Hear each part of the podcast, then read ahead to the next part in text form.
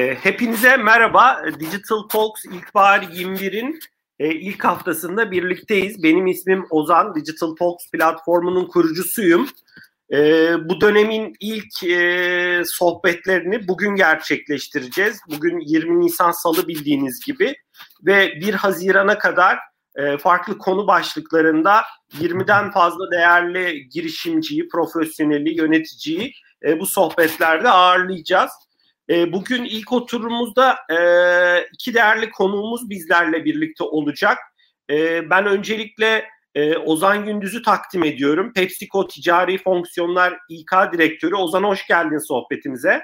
Hoş bulduk Ozan. Teşekkür ederim. Hoş geldin. İkinci konuşmacımız Boğaç Devrimci, Türkiye İş Bankası Çevik Yönetim Müdürü. Kendisinin az önce testimizi de yaptık. Bağlantısında ufak bir problem var. Çözüleceğini umuyoruz. Kendisi az sonra yayınımıza katılacak. Bugün ikinci oturumumuzda saat 4 ile 5 arasında ise yine iki değerli konuğumuz bizlerle birlikte olacak. Borçelik Ar-Ge ve Dijital Dönüşümden Sorumlu İcra Kurulu üyesi Mustafa Ayhan ile Mediaco Finans ve Dijital Transformasyon Direktörü Özlem Yeşildere bizlerle birlikte olacak. Bugün odağımızda ilk oturumda ağırlıklı dönüşen çalışma kültürü, işin ve ofisin geleceği başlıklarına odaklanacağız. İkinci oturumumuzda ise daha çok dijital transformasyon, kültürel dönüşüm olmadan dijital dönüşüm mümkün olabilir mi? İki değerli şirketin bu alandaki tecrübelerini sizlerle birlikte ben de dinliyor olacağım. Bu arada malum bu serinin arkasında çok ciddi bir emek var. Ben öncelikle sohbet davetimizi kabul eden değerli konuşmacılarımıza çok teşekkür ediyoruz. Bizi kırmadıkları ve bu buluşmalara katılıp değerli deneyimlerini, içgörülerini bizlerle paylaştıkları için. Bu dönem bizi destekleyen elmas sponsorumuz Türkiye İş Bankası'na, platin sponsorlarımız Borçelik, Unilever ve Vivense'ye, medya sponsorumuz Bloomberg Business Week'e de teşekkürlerimizi sunuyoruz. Ozan, dilersen bu arada bir hatırlatma daha yapayım. Eğer sohbetimizle ilgili değerli konuklarımıza sorularınız olursa da bilgi@digitaltalks.org adresine iletebilirsiniz.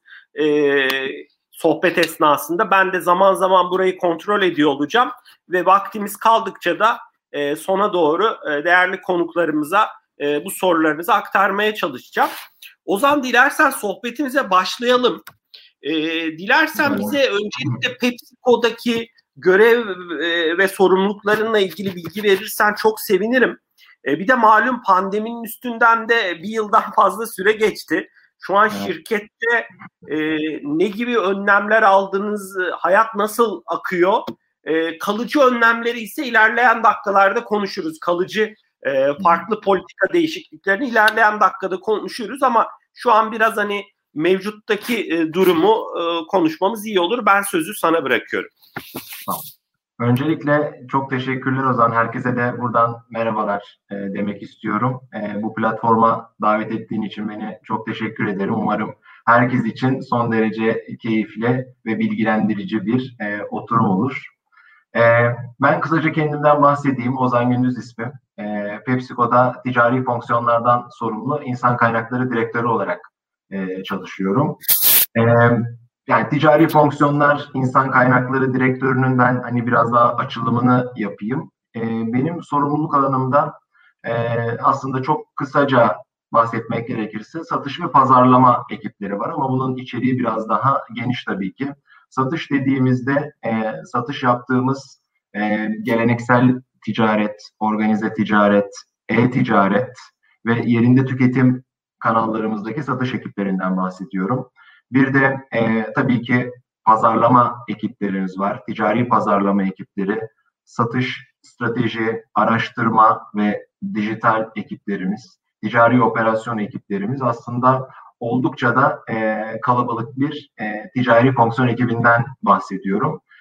Tabii ki bir insan kaynakları yöneticisi olarak da bu fonksiyonlardaki tüm insan kaynakları süreçlerinden sorumluyum genel itibariyle.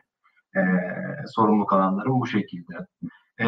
Şimdi tabii bahsettiğin gibi yaklaşık bir seneden hatta bir seneyi de aşkın bir süredir bu pandemiyle herkes gibi biz de savaş veriyoruz. Biz neler yaptık? Yani biraz kısaca onlardan bahsedeyim. Merkez ofis çalışanları olarak 2020 Mart ayı itibariyle evden çalışmaya başladık. Yani bu durum şu ana dek hala devam ediyor. Süreçle ilgili olarak devamlı zaten gündemi, olan biteni yakından takip edip ofisi ne zaman döneriz tarihimizi netleştirmeye çalışıyoruz ama şu an böyle Eylül ayına kadar bu şekilde devam edeceğiz. Evlerden çalışmaya devam edeceğiz gibi gözüküyor. Bu bir yıllık süreç içerisinde az önce belirttiğim gibi merkez ofis çalışanları evden çalışırken üretim ve saha satış ekiplerimiz ise aynı çalışma şekillerine tüm tabii ki gerekli COVID aksiyonlarını alarak, önlemlerini dikkate alarak devam ettiler. Yani asıl orada zorlayıcı olan hayat bizim üretim ve saha satış ekiplerimiz için geçerliydi. Merkez ofis çalışanlarına geçmeden önce isterseniz biraz da hani bu zorlayıcı dönemde sahada görevlerine devam eden saha satış ekiplerimiz için bu süreci nasıl yönettik, ne gibi aksiyonlar aldık o dönemde bunun üstesinden gelebilmek için ondan çok kısaca bahsedeyim. Çok iyi olur Ozan. Bu dönemde sahada görev yapan satış çalışanlarımız için bizim her kanaldaki çalışanlar için ön cephe satış yönetim sürecimiz var. Bunları bir kere tekrar gözden geçirdik. Mesela sahada her hafta yapılan birlikte çalışmalar var. Satış temsilcisiyle birlikte satış şeflerinin çıktıkları. Öncelikle mesela bu çalışmaları iptal ettik. Depolarımız içerisinde yapılan toplantıları dışarıda yapmak koşuluyla, yani zorunlu olmadıkça tabii ki dışarıda yapmak. Dışarıda yaparken tabii ki mesafe kurallarına, maske kurallarına uymak koşuluyla ve çok kısıtlı sürelerle yapmalarına müsaade ettik. Onun dışında hep satış ekiplerimizi de dijital ortamlara yönlendirdik. Bunun dışında mesela bu dönemde bilhassa en fazla zarar gören ekiplerin başında bizim yerinde tüketim ekiplerimiz geliyordu. Otel, restoran, kafe. Boğaç'ı da ekledim Ozan. Boğaç hoş geldin. Merhaba, hoş bulduk. Kusura bakmayın. Bir bağlantı problemi yaşadım. Ne demek? Şu an gayet biz Ozan'la başlamıştık. Boğaç, senle de devam edeceğiz tabii ki de. Tabii, hoş geldin demek istedim. Ozan, sözü sana bırakıyoruz. Teşekkür ederim. Hoş geldin Boğaç tekrardan. Hoş bulduk. Şöyle, yerinde tüketim satış ekibimiz tabii ki bundan çok etkilendi ama tabii ki diğer kanallardaki ekiplerimiz de bu durumdan eklendiği için belli bir süre onların gelirlerinde bir kayıp yaşamamaları için satış prim sistemimizi biraz daha dinamik bir şekilde yönettik. Çok düzenli olarak COVID önlemleriyle ilgili iletişimler yaptık. Hala da devam ediyoruz bu arada. Yani her türlü iletişim kanalını kullanıyoruz bunun için. Ve hatta bunlara çoğu zaman çalışanlarımızın ailelerini de dahil ederek biraz daha böyle duygusal bir bağ da yaratmaya çalıştık. Biz saha çalışanlarımız için böyle aksiyonları alırken diğer yandan merkez ofis çalışanlarımız için de hem mevcut durumda yeni geçtiğimiz bu çalışma düzenine adapte olmaları için onları destekleyecek düzenlemeler yaparken diğer taraftan da pandemi sonrasına hazırlandık. Yani geleceğin işi, geleceğin iş yeri, çalışma şekli nasıl olacak? Bunlara kafa yorduk. Bu dönemde çalışanlarımızın evlerinden daha sağlıklı, daha verimli çalışabilmeleri adına ergonomik ekipmanlar, internet paketi gibi destekler sağladık merkez ofis çalışanlarımız için. Mesela merkez ofisimizdeyken kafeteryamız vardı, bir yemek kartı uygulamamız yoktu. Bu durumda, yani bu sürece geçince hızlıca onu hemen yeniledik. İşte yemek kartları uygulamasına döndürdük, bütün çalışanlarımıza dijital olarak da ulaştırdık. Çalışanların tabii burada bu dönemde en çok sıkıntı çektiği konulardan bir tanesi, ilerleyen zamanlarda da bahsederiz, biraz tabii sosyalleşme, network, yani bu alanlarda gerçekten sıkıntı yaşadılar ve bunu da her platformda aslında dile getirdiler ama bu da bizim bu dönemin getirdiği şeylerden, zorunluluklardan bir tanesi oldu. Biz de hani biraz daha onlara bu dönemde destek olabilmek için motivasyonu arttırıcı bazı etkinlikler yaptık. Sağlık odaklı pek çok iç iletişim stratejisi geliştirdik. Bunun yanında tüm çalışanlarımızın 7/24 faydalanabilecekleri bir sağlıklı yaşam destek hattı kurduk. Bunu devreye aldık. Mesela bence önemli aldığımız aksiyonlardan bir tanesi, bunu tüm organizasyon olarak söylüyorum, yoğun toplantı trafiğini bir nebze olsun azaltmak ve optimize etmek için belirli kural setleri getirdik. Mesela bir tanesine örnek vereyim. Çarşamba günleri sabahtan öğlene kadar kimse toplantı koymuyor. Toplantı yapılmıyor. Herkesin bir odak zamanı oluyor ve o odak zamanında kendi işlerine odaklanabiliyor herkes. Bunlara ek olarak tabii birazdan daha detaylı gireriz Ozan. Ben sadece bir giriş yapayım. Çalışma şeklini belirlemek için de geleceğin globalle işbirliği içinde çalışma yaptık. Hatta Türkiye olarak bunun için pilot ülke olduk. Yani amacımız bu değişen iş yapış biçimlerini kurum kültürü haline getirmekti. Buradan yola çıkarak sen neredeysen PepsiCo orada sloganıyla bir hibrit çalışma modeli geliştirdik. İşte çalışma şekli, yan haklar ve aidiyet, yani bağlılık olmak üzere 3 ana başlıkta bunu tasarladık. Bunu Ozan, pandemi sonrasında da buradaki politikalarınız net mi, yoksa daha şu an üstünde çalışıyor musunuz? Şu an neredeyse net diyebilirim ama yine tabii ki belli başlı ince ayarlar diyeyim yapıyor olacağız ve bunu çalışanlarımızla da paylaşacağız. Mesela bu minvalde biz ofisimizi de yeniden dizayn ettik, merkez ofisimizi. Yani bu daha çok bundan sonraki çalışma biçimimizde çok genel olarak söylemek gerekirse ofisi biraz daha işbirliği, kutlama ve sosyalleşme için kullanacağız gibi gözüküyor.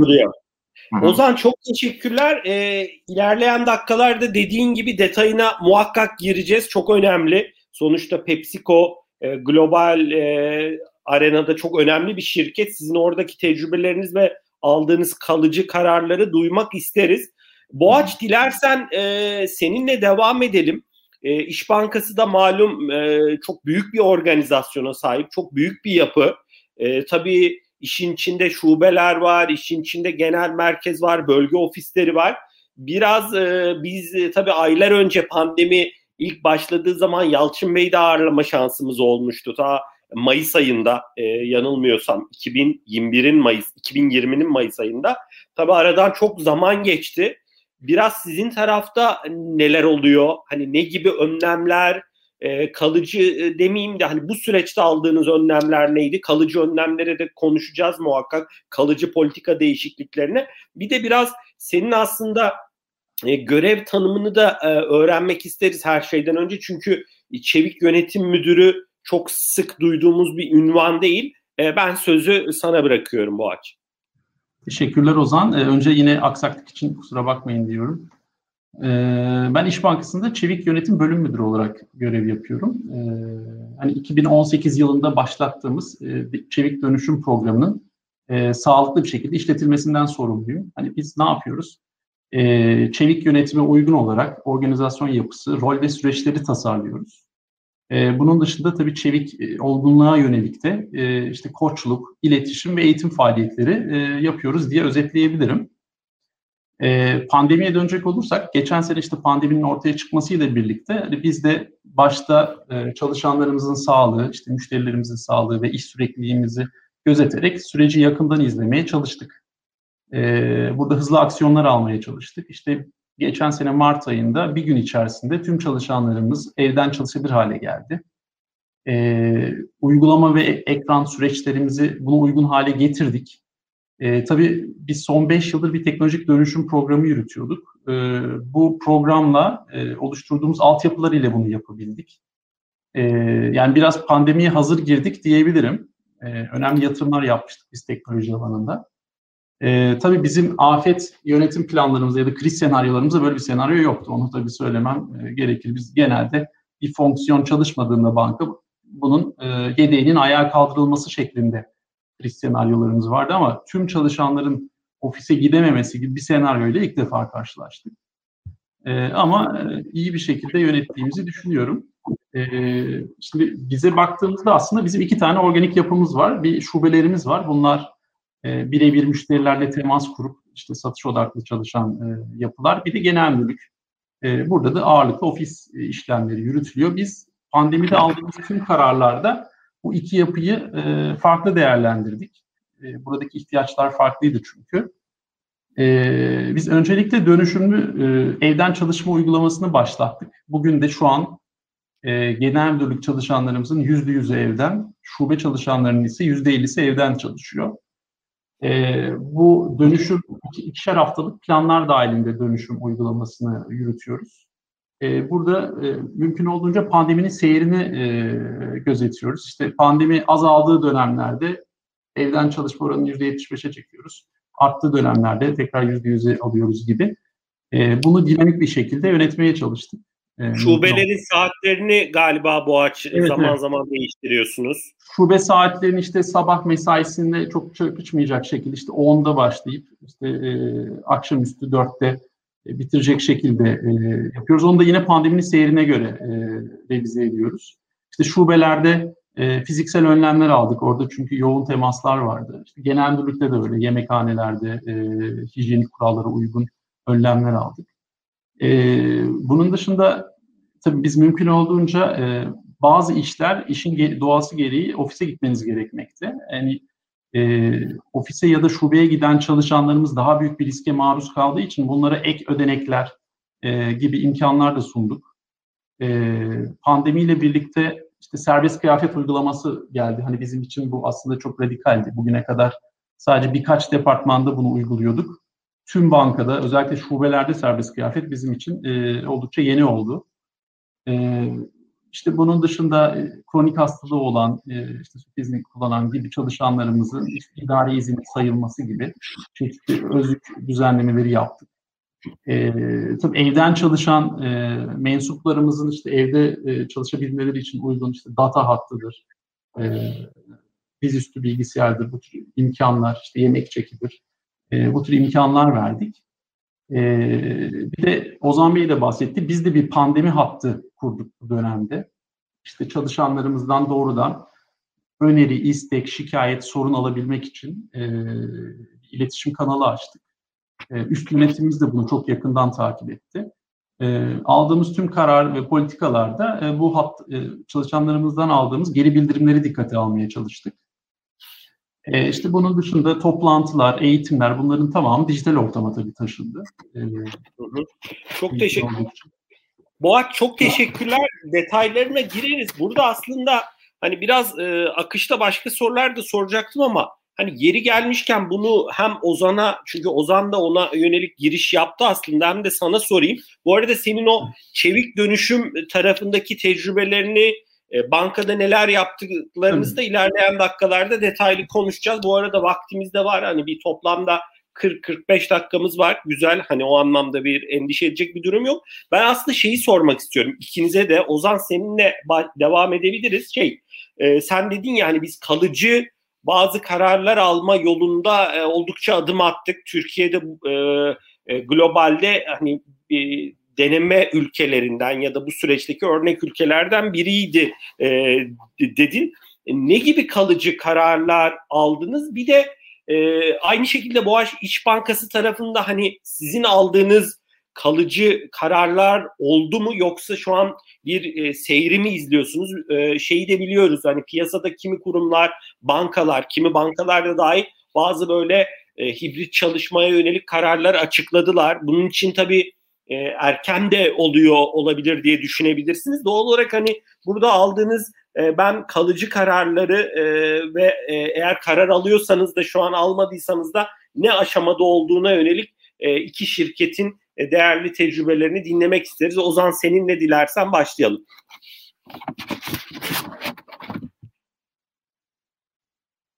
Ozan, sessizdesin bu arada. Müyüttasın. Pardon, müyütta kalmışım. Biraz önce belirttiğiniz gibi bir sen neredeysen PepsiCo orada sloganıyla aslında bir hibrit dönüşüm, hibrit modele geçişi başlattık. Böyle bir şeyimiz var. Yani %100 şu an bütün şeyiyle, ana hat, bütün hatlarıyla tabii ki bunu indirmedik. Şu an hala üzerinde çalıştığımız noktalar var ama kesinleşen şöyle bir şey var. En azından şunu söyleyebilirim. Bir kere zaten slogandan da anlayacağınız üzere PepsiCo'nun bulunduğu tüm lokasyonlarda her PepsiCo çalışanı gidip orada çalışabiliyor olacak. Artık daha rahat ve daha esnek bir şekilde. Bunun üzerine aslında merkez ofisimizin dizaynını da biraz şu şekilde yaptık ve bundan sonraki aşamada daha çok ofisimizi işbirliği yapma, beyin fırtınası toplantıları için bir araya gelme, başarıları kutlama ve bu dönemde kaybettiğimiz sosyal bağlantıları yeniden canlandırma amacıyla kullanmayı planlıyoruz. Dolayısıyla yani aslında tabii ki beklentimiz herkesin ofise gelip artık bir masa olmayacak yani. Yani öyle bir hayattan uzaklaşıyoruz. O çalışanların kendi özel şahsi eşyalarını koyduğu masalar artık ortak alanlara doğru yerlerini bırakacak. Şu an çok ana hatlarıyla bu şekilde bir gidişatta olduğumuzu söyleyebilirim Ozan. Ozan bu arada bazı katlardan da ayrıldınız değil mi? Evet. Yani seninle özel sohbetimizde bahsetmiştim. Bazı evet. Katları da Tekfen Tower'daydınız yanılmıyorsam boşalttınız. Evet. Evet. Evet. Dolayısıyla o da bir verimlilik yönünde aslında şirkete artı yazan bir şey oldu. Orada peki Ozan ama dileyen çalışanlar da hani ofise diyelim ki hani özel nedenlerle evinde diyelim hani çok sağlıklı belki çocuğu vardır küçük odaklanamıyordur.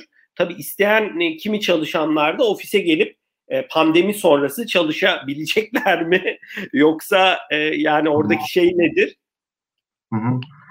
Yani tabii ki öyle zor. Ya bu arada zorluk şu anda var ve artık yani neredeyse tüm çalışanlarımız bu zorlukların üstesinden gelmek için mutlaka bir yolunu buldular. Çünkü yani bir seneyi aşkın süredir aslında tüm çalışanlarımız. Evet yani evde tabii ki yani böyle o rahat konforu bulamayan çalışanlarımız oluyor. Evdeki kalabalıktan ötürü olabilir bu ya da daha başka nedenlerden de olabilir ama bir şekilde bu döneme kadar yönettik. Yani bundan sonrası için de aslında tabii ki öyle bir rahatsızlık olduğu bir durumda tabii ki ofislerimizi kullanabilecek. Sadece bu arada merkez ofisimizi değil herhangi bir Nestle deposunu da kullanıp yani yakındaysa tabii ki oturduğu yakaya da bağlı olarak gelip onu da kullanabilecek. Ama dediğim gibi temel olarak alacağımız şey biraz daha bu arada çalışanların inisiyatifinde olacak bu. Yani çalışan kendi kararını kendisi verecek. Biraz daha çalışana bıraktığımız bir sistemde planlıyoruz. O yüzden yani böyle tam olarak bir hibrit model olacak. Belli başlı ana şeyleriyle, hatlarıyla. Çok teşekkürler Ozan. Boğaç sizin tarafa dönelim istersen. Bir de sen bana şeyden bahsetmiştin. Bu pandeminin başında yanılmıyorsam çevik takımda yer alan kişiler arasında bir anket yaptığınızdan bilmiyorum en güncel bir anket yapma şansın oldu mu? Sen çünkü bana şey demiştin pazartesi belki bir anket çıkabiliriz diye ama bilmiyorum buradaki ruh hali nedir? Sizde kalıcı kararlar alındı mı? Ben sözü sana bırakıyorum. Şöyle yani biz bir kalıcı karar henüz almadık. Yani şu an zaten bütün çalışanlarımız evden çalışıyor. Hani şu an riski sıfırlamış durumdayız ama biz pandemide şunun farkına vardık. Hani insanlar evden çalışınca hani örnek vermek gerekirse bir Antalya şubesinin bir çalışanı evinden Antalya şubesine hizmet ediyor müşterilerine. Aslında o çalışanımız İstanbul'a da hizmet edebilir. Biraz onu gördük. Yani burada bir müşteri deneyiminde bir bozulma olmadığını gördük. O yüzden biz topyekün iş modelimizin değiştirilmesi gerektiği sonucuna vardık.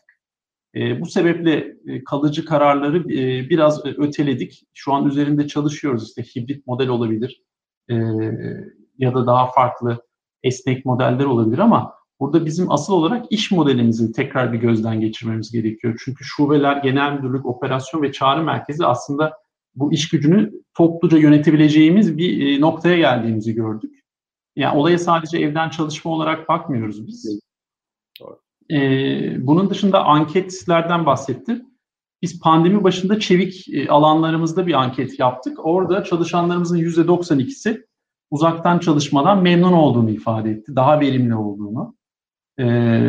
Yakın zamanda bir anket halen devam ediyor ama son durumuna baktım. Oranlar hala yüksek, biraz daha düşmüş ama %87, %86 civarında yine uzaktan çalışma da memnuniyet var. Memnuniyet. Evet, burada tabii çalışanlar özellikle şeylerden memnun. İşte bu bir kere İstanbul, Ankara gibi illerde ulaşıma vakit, ayrılan vaktin minimize edilmesiyle işte özel hayata daha fazla vakit ayrılması, işte uzun süren toplantılar, toplantı lokasyonuna intikalde kaybedilen süreler gibi.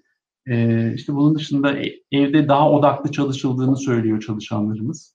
Bölünmenin olmadığını ifade ediyorlar. Yani bu açılardan verimlilik sağlandığını söylüyorlar ama Ozan Bey de bahsetti. Sosyalleşmede tabii ciddi bir olumsuz bir durum var. Onun ihtiyacı devam ediyor. Ben orada bir eklemede bulunayım. Yani şu an uzaktan insanlar çalışıyor tabii ki mecburiyetten biraz da yeri geldiği zaman. Ama hani bu pandemi sonrası kafeler, restoranlar açıldığı zaman insanlar için bence daha keyifli olacak. Yani o sosyalleşme ihtiyacını tabii ki ofise gelip de karşılayan kişiler de olacak ama hani dışarıya da yani örnek veriyorum işte belki Beylikdüzü'nde bir çalışan İş Bankası'nın genel merkezinde çalışıyor diyelim, gelmeyip işini hallettikten sonra belki çocuğuyla işte çevredeki bir parka gidecek, kafeye gidecek. Yani doğal olarak bence o memnuniyet sanki ileride pandemi sonrası daha da yükselir gibi geliyor uzaktan çalışmaya yönelik. Çünkü kendine ayıracağı dışarıda vakit daha fazla olabilecek. Şu an hani kapalı olduğu için vakit ayıramıyor. Bir öngörüde bulunuyorum ben de. Doğru diyorsun. Şu an bir ruh halinin de bir etkisi var tabii, olumsuz. Kesinlikle. Onun da etkisi var. Kesinlikle. Boğaç orada tabii şeyi de çok değerli, haklısın. Yani şubeler de çok ciddi, belki şubelere olan ihtiyaçlar, sayılar da herhalde değişecektir malum. Doğal olarak çok haklısın. Hani sizdeki değişim biraz daha kapsamlı olacağı için doğal olarak biraz daha ince eleyip herhalde sık dokumak zorundasınız. Çünkü etkileyeceği birçok iş kolu ve modeli olacak. Çok haklısın. Dilerseniz sohbetimize biraz daha pandemi dışındaki hani alanlara da kayarak devam edelim. Ozan, biraz şeyi konuşalım aslında senin tarafla ilgili. Sonuçta satış, pazarlama ve ticari pazarlama fonksiyonlarındaki çalışanların İK alanında sorumluluğu sana ait yönetici olarak. Biraz burada dijitalleşmenin birçok sektörü etkilediğini biliyoruz. Sonuçta perakendeyi de çok yakından etkiliyor. Biraz burada sizin tarafta ne gibi dönüşümler görüyorsun? Ne gibi ihtiyaçlar farklılaşıyor? Aslında az önce Boğaç'ın bahsettiği yani şubelere yönelik ihtiyaç gibi, acaba satışçıların, ticari pazarlamacıların ve pazarlamacıların oradaki deneyimleri nasıl farklılaşıyor? Biraz buradaki yorumlarını dinlemek isteriz. Ve malum ben de bir hani çok ufak bir örnek vereyim, sözü sana bırakayım. Mesela global bir hızlı tüketim ürünleri şirketinin artık bakkallardan ve küçük marketlerden siparişleri ben online toplamaya başladığını biliyorum. Yani artık satış görevlisi gidip oradan siparişi almıyor. Hani sizde ne gibi dönüşümler var? Ben sözü sana bırakıyorum. Teşekkür ederim Ozan. Şöyle başlayayım. Yani Covid-19 salgını bu tüm sektörlerde teknolojinin benimsenmesini önemli ölçüde tabii ki hızlandırdı. Mesela bir ankete göre CEO'ların %77'si salgının şirketlerinin dijital dönüşüm planlarını hızlandırdığını bildiriyor. Bir Twilio diye bir şirket var. Bu bulut iletişim platformu, Amerikan firması. O da bir araştırma yapmış mesela. Covid-19'un şirketlerin dijital iletişim stratejilerini ortalamada 6 yıl daha hızlandırdığını keşfettik bu yaptığı araştırmada. Ve şimdi şöyle bir şey var. Pazarlama açısından bakarsak artık yani son birkaç yılla şimdiyi kıyasladığımızda dijitalin aldığı pay onların bütçelerinde çok arttı. Eskiden daha çok işte yani above the line diye belirtilen televizyon reklamlarının pazarlama bütçelerindeki yeri çok daha fazlayken Şimdi dijital mecralara ayrılan şey, bütçeler çok daha arttı. Yani bu televizyon harcamalarından daha fazla pay almaya başladı. Bir sürü tüketiciye, hedef gruba ulaşabilecekleri platformlar oluştu. Ve hep bu platformlar üzerinden özellikle pazarlama ekipleri bunları kullanıp tüketicisine ulaşmaya çalıştı. Ve bu pandemi döneminde daha da arttı.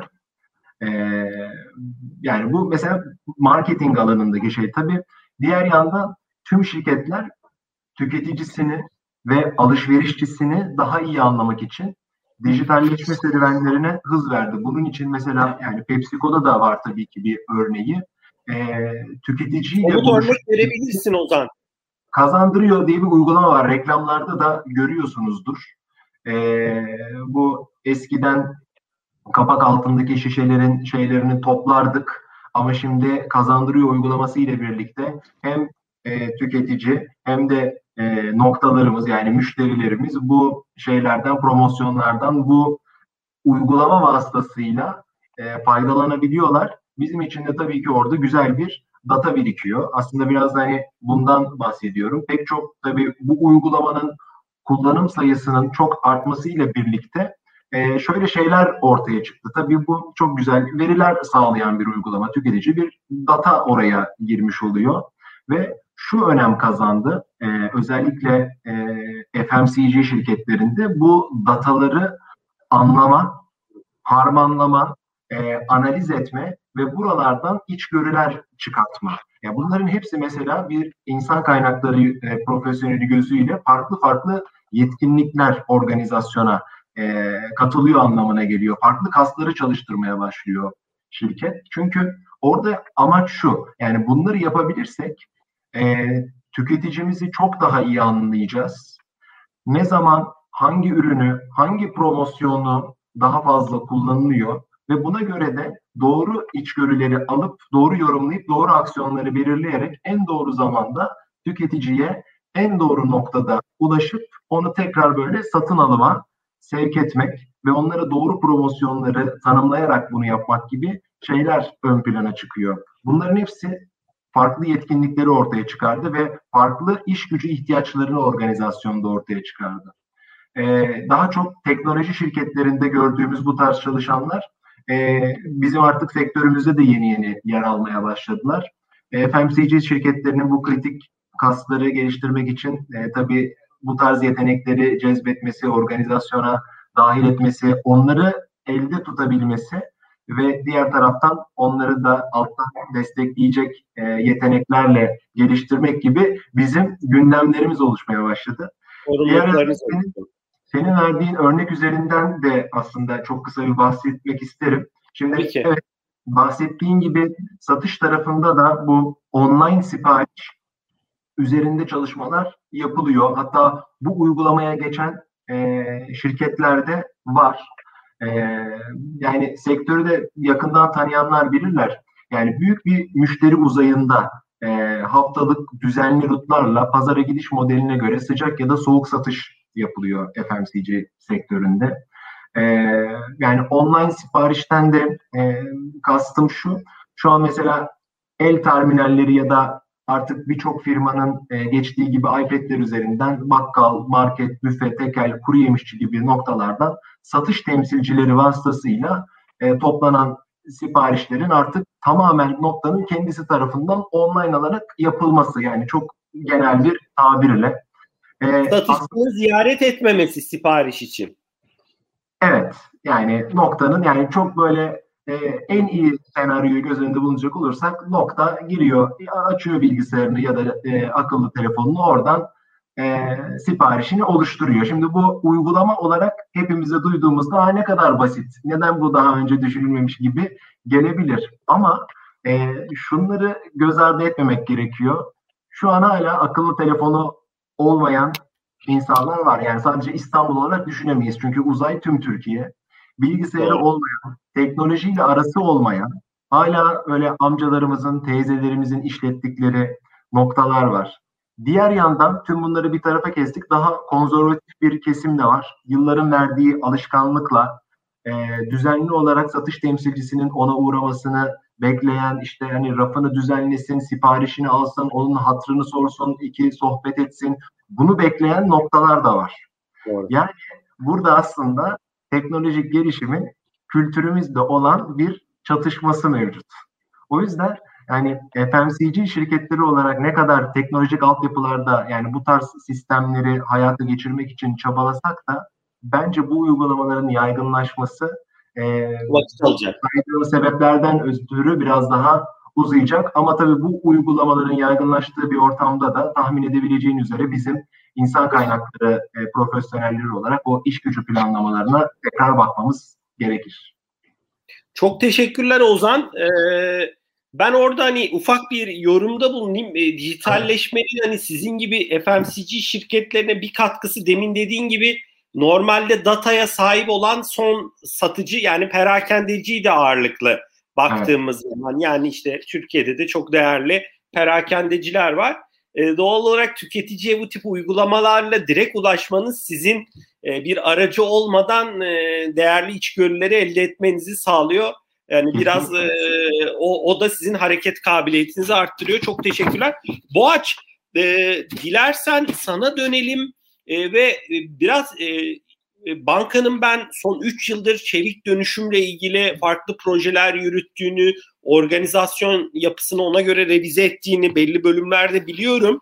Neler yaşadınız? Hedefiniz neydi? Şu an hangi aşamadasınız? Nasıl gidiyor? Bu süreçte yaşadığınız zorluklar neydi? Sözü ben sana bırakıyorum. Teşekkürler. Teşekkürler Ozan. Biz 2018 yılında başladık çevik dönüşüm yolculuğuna. Biz bunu genelde dijitalleşmenin organizasyonel karşılığı olarak ifade ediyoruz. Neden böyle bir dönüşüm ihtiyacı hissettik? Biraz ondan bahsedebilirim. Yani baktığımızda şu an günümüzde aslında çok hızlı bir değişimin yaşandığı, İşte belirsizliklerin çok arttı, işte pandemide de bunu gördük. Bir dönemden geçiyoruz. Artık tüm sektörlerde işin merkezinde teknoloji var, veri var ve müşteri deneyimi var. İşte bu dönemde müşteri beklentileri de oldukça yükseldi. Siz hem çok sayıda müşteriye etkin bir hizmet vermek zorundasınız. Hem de her bir müşteriye özelleşmiş bir çözüm sunup en iyi deneyimi sunmanız gerekiyor. Dijitalleşme ile birlikte sektörlere giriş çıkışlar da oldukça kolaylaşmış durumda. İşte artık rakipler küçük firmalar, daha esnek, daha çevik, daha hızlı karar alabilen genç firmalar diyebilirim. Hani bu ortamda bizim gibi kurumsal firmaların iş yapış şekilleri, organizasyon yapıları maalesef çözüm üretemez hale geldi. Biz hani bunu gördük. Hani şu an şirketlerin kullandığı organizasyon şemaları bile 19. yüzyıldan kalma diyebilirim. Biz bu yüzden bir değişme şart olduğunu düşündük. Artık daha yenilikçi, daha inovatif, daha hızlı karar alabilen bir model hayata geçirmeniz gerekiyor. Çevik dönüşüm de aslında tüm bunlara hizmet ediyor. Çevik kavramı, iş modeli. İşin bir de çalışan boyutu var. Şu an önemli bir kuşak değişimi yaşıyoruz. İşte bizim bankada işte 2030 yılında kadroların %65'i Y ve Z kuşağından oluşuyor olacak. Bunların beklentileri de farklı. Siz bu yetenekleri şirketinize çekebilmeniz için bunlara çok anlamlı bir çalışan deneyimi sunmanız gerekiyor. Çevik modelde de çalışanlar özellikle büyük resim içerisindeki yerini daha net görebiliyorlar. Aynı zamanda da kurumsal işte soyutlanma dediğimiz kavramdan en az etkilendikleri model diyebilirim. Özellikle bu çevik modeldeki otonomi ve belirli bir amaca hizmet etmek gençler tarafından çok seviliyor. Hani biz de çalışanlarla yaptığımız anketlerde de yüksek geri dönüşler alıyoruz bu konuda. Yani çevik modelde aslında özgürlük ve sorumluluk bir arada.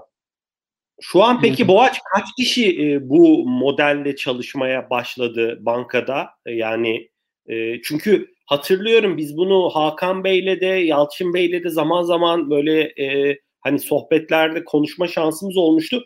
Galiba bir bireysel bankacılıkla başlamıştı. Sonra tarım ya da ticari bankacılığa geçmişten şu an yayılımı nasıl bunun bankadaki? Bu doğru hatırlıyorsun. Şu an 420 kişi çalışıyor. 50 tane çevik takımımız var. 7 tane alanımız var. İşte kurumsal pazarlama var, bireysel pazarlama var, tarım bankacılığı var, KOBİ pazarlama var. İşte bunların dışında yapay zeka ve robotik otomasyon alanlarımız da var. Biraz oradaki yapıdan bahseder misin Boğaç? Yani bu takımlar hani ne oluyor, galiba takım liderleri var vesaire. Biraz hani oradaki yapı nasıl, bir takımdan örnek verirsen.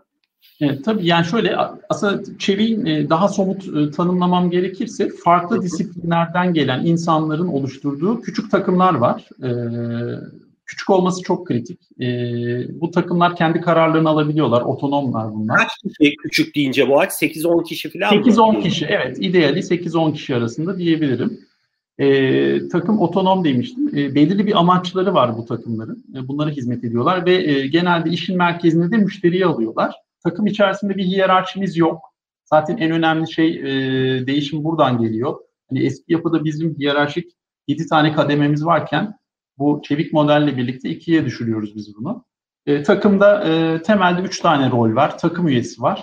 Ürün sahibi var. Bir de Scrum Master dediğimiz o çevik metodolojiyi takip eden bir rol var. Ama bunların kendi aralarında bir hiyerarşi yok.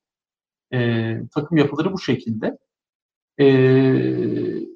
Dünyada çok farklı metodolojiler var bu arada. İşte Scrum deniyor, Kanban var. Genelde bunlar işte rolleri, sorumlulukları, paydaş yönetimini, bunlar arasındaki ilişkileri düzenliyor. Öte yandan tabii işin mekaniği dışında değerler, yani düşünce yapısı daha kritik bizim gözümüzde. Çünkü siz hani bu metodolojileri ne kadar iyi uygularsanız uygulayın ama o düşünce yapısını değiştirmezseniz yine başarılı olamazsınız. O biraz kültürü, yani evet. İkinci oturumda da bunu konuşacağız. Bu arada Boğaç, orada peki o proje bittikten sonra o takım yeni görevlere mi dağılıyor? Yani herkes aynı anda bir daha aynı projede çalışmıyor. İlgili yetkinliklerine göre başka sprintlerde mi koşuyorlar? Başka projelerde mi? Aslında bir proje olarak düşünmemek gerek. Bu organizasyon değişiyor zaten. O takım o şekilde çalışmaya devam ediyor. Gelen işleri de o mantıkla execute ediyor, yönetiyor. Evet, evet, aynen o şekilde. Boğaç, baktığınız zaman hani verimlilik ölçümüne, işin çıktılarına, hani sonuçta buna da bir efor harcadınız. 3 yıldır bu işi yapıyorsunuz. Hani ne sonuçlar nedir, ne söyleyebilirsin, bizimle paylaşabilirsin? Bir de yaşadığınız zorluk oldu mu, olduysa nelerdi, bunları nasıl aştınız? Hani çok kısa buradaki yorumlarını alabilirsek. Hızlıca özetleyeyim. Yani şöyle, biz çeşitli metrikler takip ediyoruz bu çevik dönüşümün başarısına yönelik. Yani 3 tane temel fayda sıralayabilirim. Bir kere hani bahsetmiştim, çalışan memnuniyeti ciddi ölçüde artıyor. Biz çevik dönüşüm öncesi ve sonrası anketler yapıyoruz, geri bildirimler topluyoruz. Burada bir 20 baz puanlık biz bir memnuniyet artışı gördük çevik modelle birlikte. Bunun dışında bu takımların otonom olması, hızlı kararlar almasıyla bir ürünü uçtan uca üretime getirmek de hızlanıyor. Burada da %75'e yakın bir artış olduğunu biz hesapladık. İşte 16 haftadan bir yazılım geliştirme süreci 4 haftaya kadar düştü. Aynı zamanda da iş sonuçlarında da %20'ye yakın bir artış olduğunu gördük. Yani temelde çevik dönüşümün faydalarını bu şekilde sıralayabilirim. Tabii zorluk da yaşadık. Her şey toz pembe değil maalesef. Orada da bu yeni rolleri adaptasyonda ciddi bir dirençle karşılaştık. İşte her zaman değil ama zaman zaman oldu bu. Çünkü siz yıllardır eski modelde yetkileriniz var, sorumluluklarınız var. Bunu artık takıma bırakıyorsunuz. Burada çalışanlar konfor alanından çıkmak zorunda kalıyorlar. Bu da kolay olmuyor. İşte biz bunu mümkün olduğunca çevik koçluk, işte gelişim yolculuklarıyla aşmaya çalıştık. İkinci bir zorluk da biz organizasyon, bu departmanları dönüştürürken tek bir reçete uygulamıyoruz. Her departmanın kendine özgü ihtiyaçları var, dinamikleri var. Burada biraz terzi usulü çalışıyoruz. Bu da tabii tasarım sürecinin uzamasına neden oluyor. Bir diğer zorluk da bürokrasi ve çeviğin bir arada olması. Bürokrasi aslında çok faydalı. Genelde çevik ve bürokrasi birbirine zıt kavramlar olarak hep anlatılır ama bizimki gibi büyük kurumlarda bürokrasinin faydaları da var. Biz mümkün olduğunca bunu dengede tutturmaya çalışıyoruz. Yani çevikle birlikte artık bürokrasi yok demek çok gerçekçi değil. Bir de bu dönüşüm motivasyonunda zaman zaman çalışanlar bu işte çevik gelecek, hayatımız kurtulacak gibi bir algı oluyor. Çok hızlı, çok büyük beklentiler oluyor.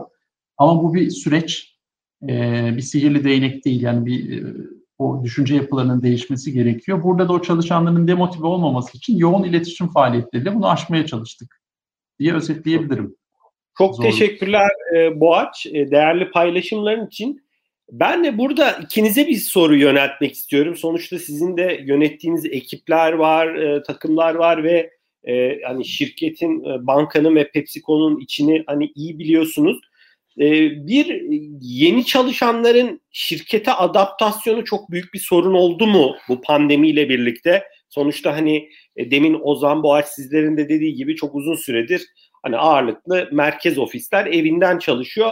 Yeni çalışmaya başlayan genç arkadaşlar ya da hani orta kademede işe almış da olabilirsiniz. Hani bir şirkete adaptasyonu. Bir de geçenlerde bir üst düzey yöneticiyle farklı şirketlerde üst düzey yöneticilik yapmış bir arkadaşımızla konuşurken şey dedi, Ozan dedi, şirketler mümkün olduğunca şu dönemde dışarıdan üst düzey yönetici almıyorlar dedi.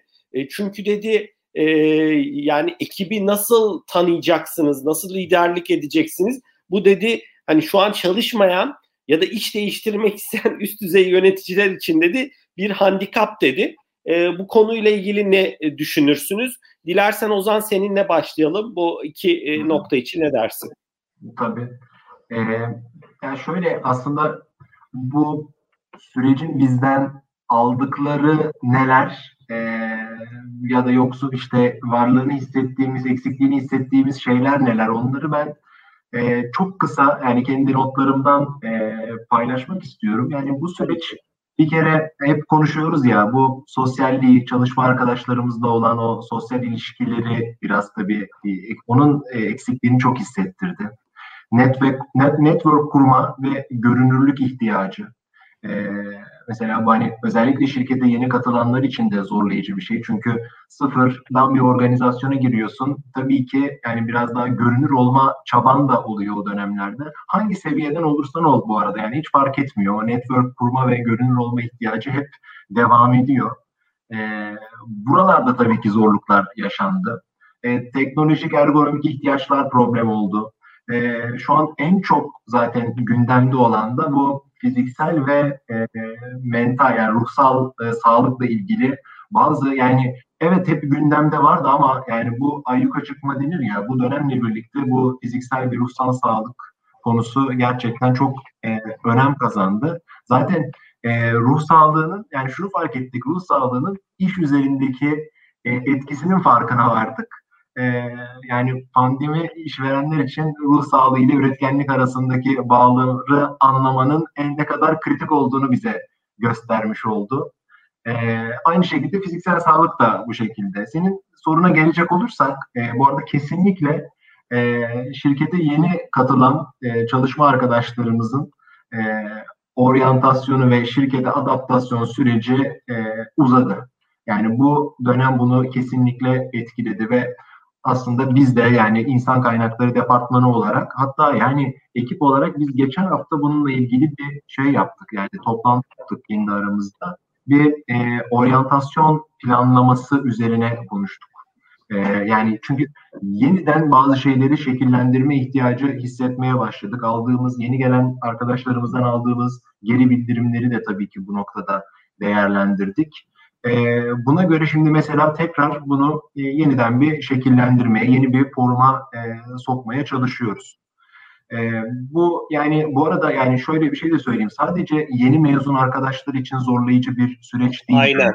Yani hangi seviyeden olursa olsun en üst seviyeden bile çıkıp yeni bir organizasyona girmek bu dönemde tabii ki zorlayıcı. Adaptasyon bu dönemde gerçekten kolay olmuyor. Çünkü kültürel olarak da biz hani Türkler olarak çok böyle dokunmayı, yüz yüze olmayı, birebir iletişim kurmayı seven bir milletiz. Şimdi bu döneme adapte olurken de tabii ki bunun ihtiyacını hissediyoruz. Özellikle de yeni girdiğimiz ortamlarda. Diğer soruna da aslında bir yanıt vereyim. Aslında bakarsan yani pandemi öncesinde de pek çok şirketin ajandasında, CEO'ların, CHRO'ların ajandalarında hep yedekleme planlaması var. Yani şimdi de devam ediyor. Pek çok şirket işte kendi yeteneğini içeride yetiştirip geliştirerek üst düzey yönetici rollerine hazırlamak için çalışıyor. Yani pandemi öncesinde de böyleydi. Pandemi sonrasında da böyle. O ajandadaki yerini hiçbir zaman kaybetmedi.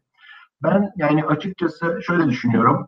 pandeminin dışarıdan üst düzey yönetici alımlarını durdurduğunu pek zannetmiyorum. Eğer yani içeride o yedekleme planlamalarında o üst düzey yönetici rollerine o havuzu dolduracak görevi yapmaya hazır bir yönetici yoksa şirketler içeride hazır olmayan yöneticiyi o role alma riski yerine ister istemez dışarıdan deneyimli bir yöneticiyi alıma yöneleceklerdir. Bu arada ben de hani böyle danışmanlık yapan özellikle böyle hani üst düzey yönetici danışmanlığı, iş alım danışmanlığı yapan arkadaşlarımla da görüşüyorum. Yani evet yani hala genel müdür alımları vesaire devam ediyor ya da genel müdür aldığı pozisyonlarda. Bunun bir engel olduğunu düşünmüyorsun. Potansiyel kişiler yoksa şirket içinde evet, doğal olarak da dışarıya şirketler yönelecektir diyorsun Ozan. Aynen. Çok teşekkürler. Boğaç, senin bu iki konuyla ilgili yorumun ne? Tabii İş Bankası genellikle hani kültür olarak sıfırdan hani alıp yetiştiren bir kurum. O anlamda da hani sizin durumunuz daha farklı ama hani ben özellikle ilk konu için, ilk başlık için ne dersin? Orada yorumunu almak isterim. Evet aslında ben de paralel bizdeki durumda. Yani bizde yeni girenlerde tamamen bir online programımız var. Hani orada girenlerle görüştüğümüzde bu sürecin uzadığını, tabii ki yüz yüze fiziken görüşme gibi olmadığını söylüyorlar. Hani orada bir oryantasyon sürecini uzatmış durumda. Ama artık hayatın tüm süreçler bu şekilde yürüdüğünden bir şekilde alıştık. Hani bizim orada işe alım süreçlerimiz de devam ediyor. Biz pandemi döneminde sadece birkaç ay atama tayin yapardık biz her ay. Onu birkaç ay durdurduk tamamen. Bunun dışında hani Ozan Bey'in de bahsettiği gibi her pozisyonda bu yaşanıyor. Ben de pandemi döneminde yeni bir departmana başladım. Aynı sorunları ben de yaşadım. İnsanlarla tanışmak, kaynaşmak oldukça zor oldu ama buna da alıştık diyebilirim sürecin. Çok teşekkürler. Ben bu arada geçenlerde bir şirkette üst düzey yönetici olan bir arkadaşımla konuştum. Dedi ki abi dedi ben dedi mümkün olduğunca dedi ofise gitmeye çalışıyorum dedi. Çünkü dedi ofiste çalışan sayısı az. Genel müdürle dedi bayağı yakınlaştık. Öğlen one to one birebir yemek yiyoruz, sohbet ediyoruz, futbol muhabbeti yapıyoruz. Yani hani buradan da tavsiyede bulunalım. Hani Ozan sen şey dedin ya, ilişkileri kuvvetlendirmek, yakınlık kurmak. Hani böyle hazır talep azken insan sayısı bazen ofise gitmek de faydalı olabilir yani. Evet öyle avantajlar varsa kullanmakta fayda var. Aynen yani bunu da naçizane ben hani bir öneri olarak paylaşmak istedim. Vaktimiz var. Biraz burada şeyi sorayım aslında, geleceğe yönelik öngörülerinize. Boğaç, biliyorum senin mesela şirketteki sorumluluk alanlarından bir tanesi şu an mı yoksa önceki mi? Robotik proses otomasyonu, bir önceki değil mi? Evet. Robotik süreç otomasyonuyla ilgili de hani çok ciddi bankada zaten şu an çalışmalar devam ediyor. Birçok proje yapıldı bu alanda. Biraz burada Ozan'a da sorayım bunu, hem de sana da biraz geleceğe yönelik yani otomasyon sistemleri ki RPA bir yapay zeka çözümü değil sonuçta ama yapay zeka çok gelişiyor ki geçen Neuralink'in bir videosunu Elon Musk paylaştı. İşte makak maymununa taktıkları bir çiple ciddi orada bir dalgalar vasıtasıyla işte kontrol edebiliyor oradaki oyunu maymun.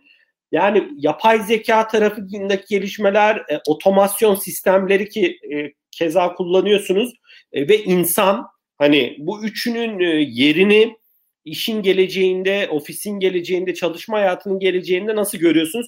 Dilersen Boğaç seninle başlayalım, sonra Ozan'la devam edelim. Tabii yani biz robotik otomasyon teknolojisini kullanmaya 4 yıl önce başladık. Bizim buradaki amacımız işte operatif işlemleri otomasyona tabi tutarak açığa çıkan zamanı daha katma değerli işlere yönlendirmekti. Bugün bizim 64 tane robotumuz var bankada. İşte 300'ün üzerinde süreci robotlarca yürütüyoruz. İşte yıllık işlem sayıları da 11 milyonun üzerine gelmiş durumda. Ve burada belki şunu belirteyim, hani çok karışıyor. Bu fiziksel robot değil, yazılım robotu. Siz bunlara Aynen.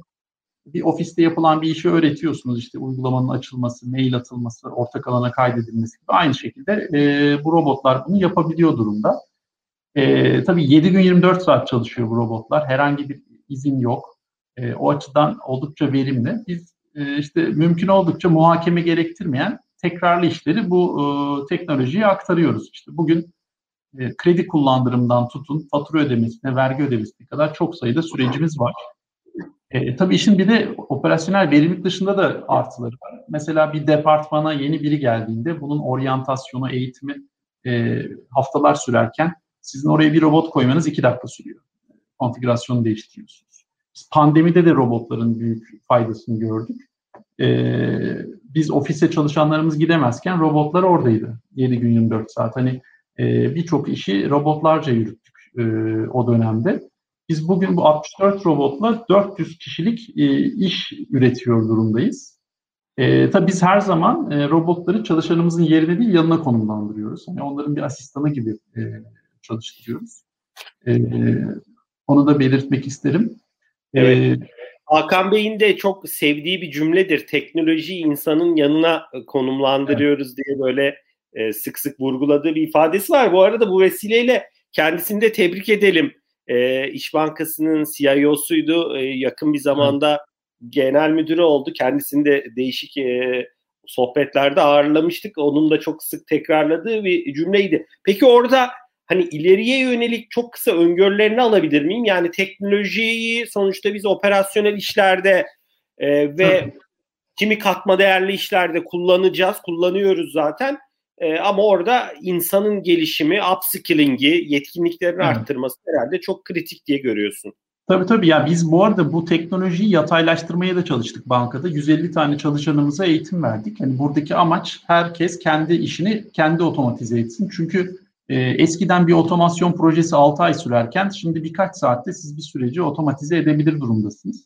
Tabii böyle olunca daha önce fatura giren arkadaşlar birden günde binlerce fatura giren robotu tasarlıyor duruma geldi. İşte upskilling dediğimiz bu yetkinlik gelişimini bu şekilde oluşturduk.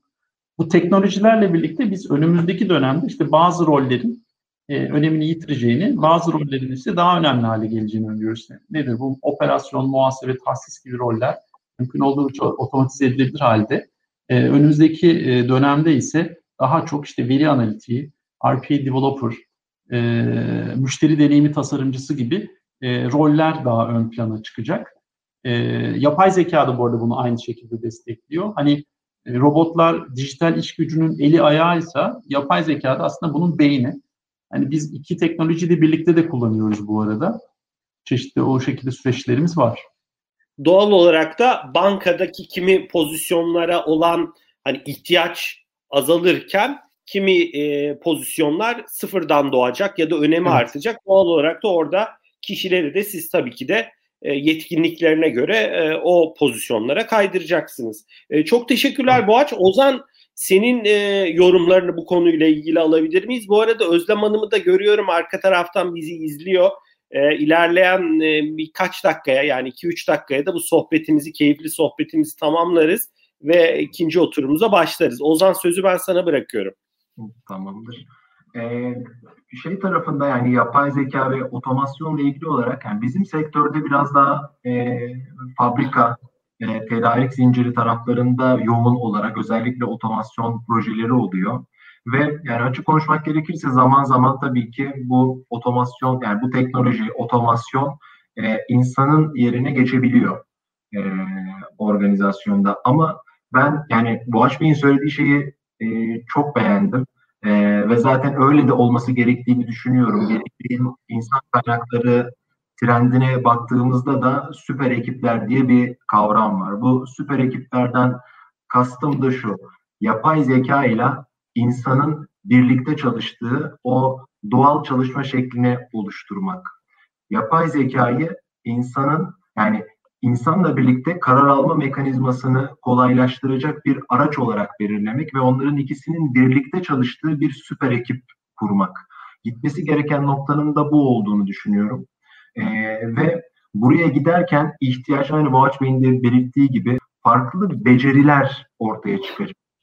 Yani böyle bir upskill etmek demek diye bir hep İngilizce olarak kullandığımız bir terim var ve o tarz ihtiyaçlar oluşacak organizasyonda ve kendi şirketimizdeki, kendi organizasyonumuzdaki kişilerin de becerilerini bir üst seviyeye çıkarmak, gelecekteki ihtiyaçlara cevap verecek şekilde onları geliştirmek önem kazanacak. Dolayısıyla evet, yerine değil, insanın yanına konumlandırmak organizasyonları ileride çok fazla şey kazandıracaktır diye düşünüyorum ben. Çok teşekkürler Ozan, Boğaç, değerli paylaşımlarınız için. Bu keyifli sohbete her şeyden önce katılıp hani davetimizi de kabul ettiğiniz için teşekkür ederim. Son eklemek istedikleriniz var mı? Son birkaç cümleniz, paylaşmak isteyeceğiniz değerli dinleyicilerimizle. Bu arada şu an görüyorum 200'den fazla kişi canlı yayını izliyor. Bu sayı daha da artacaktır ilerleyen dakikalarda. Bu arada değerli dinleyicilerimizden de ben rica edeyim. Aslında çok sevdiğim bir ifade değil ama bu hakikaten faydalı oluyor. Eğer bu sohbeti beğeniyorsanız lütfen beğen butonuna basabilirsiniz YouTube'da ve kanalımıza abone olursanız da bundan sonraki sohbetlerimizden haberdar olursunuz. Bu da YouTube dünyasının hani önde gelen ifadeleri olduğu için ama hakikaten faydalı. O yüzden ben değerli dinleyicilerimize aktarmak istedim. Boğaç, Ozan, son cümleleriniz, paylaşmak isteyeceğiniz yorumlar olur mu? Konuştuğumuz konularla ilgili daha sonrasında da sizlere veda ederiz. Ben çok teşekkür ederim önce etkinlik için. Özlem Hanım'ı da çok bekletmeyeyim. Her şey için teşekkür edeyim. İlave ekleyeceğim bir şey yok. Çok teşekkürler Boğaç. Ben de aynı şekilde Ozan. Çok keyifli bir sohbet oldu. Boğaç Bey'e de teşekkür ediyorum. Ondan da çok şey öğrendim bugün onu dinlerken. Senin de bizi bir araya getirdiğin ve davet ettiğin için sana da bir kez daha teşekkür ederim. Çok teşekkürler. Ben müsaadenizle iki konuşmacımızı da ekleyeyim. Hani siz de karşılaşmış olun. Teknik olarak bu mümkün. Ben Özlem Hanım'la Mustafa Bey'i de ekliyorum yayına şu an. Böyle tabii fiziksel olsaydı arada bir sohbet ederdik ama fiziksel olmayınca böyle burada bir merhabalaşıyoruz. Değerli dinleyicilerimiz, bugün iki değerli konuğumuz vardı ilk oturumda. Türkiye İş Bankası Çevik Yönetim Müdürü Boğaç Devrimci ile PepsiCo Ticari Fonksiyonlar İK Direktörü Ozan Gündüz. Hem Boğaç Bey hem Ozan Bey'e çok teşekkür ediyoruz değerli paylaşımları için. Ve ikinci oturumumuzda da az sonra Borçelik, Ar-Ge ve Dijital Dönüşümden Sorumlu İcra Kurulu üyesi Mustafa Ayhan'la Mediaco Finans ve Dijital Transformasyon Direktörü Özlem Yeşildere'yi ağırlayacağız. Boğaç, Ozan, çok teşekkürler değerli paylaşımlarınız için. Sizi yayından alıyoruz müsaadenizle. Görüşmek üzere. Görüşmek üzere. Teşekkürler. Hoşçakalın. Keyifli sohbetler. Çok sağ olun. Sağ olun. İyi günler.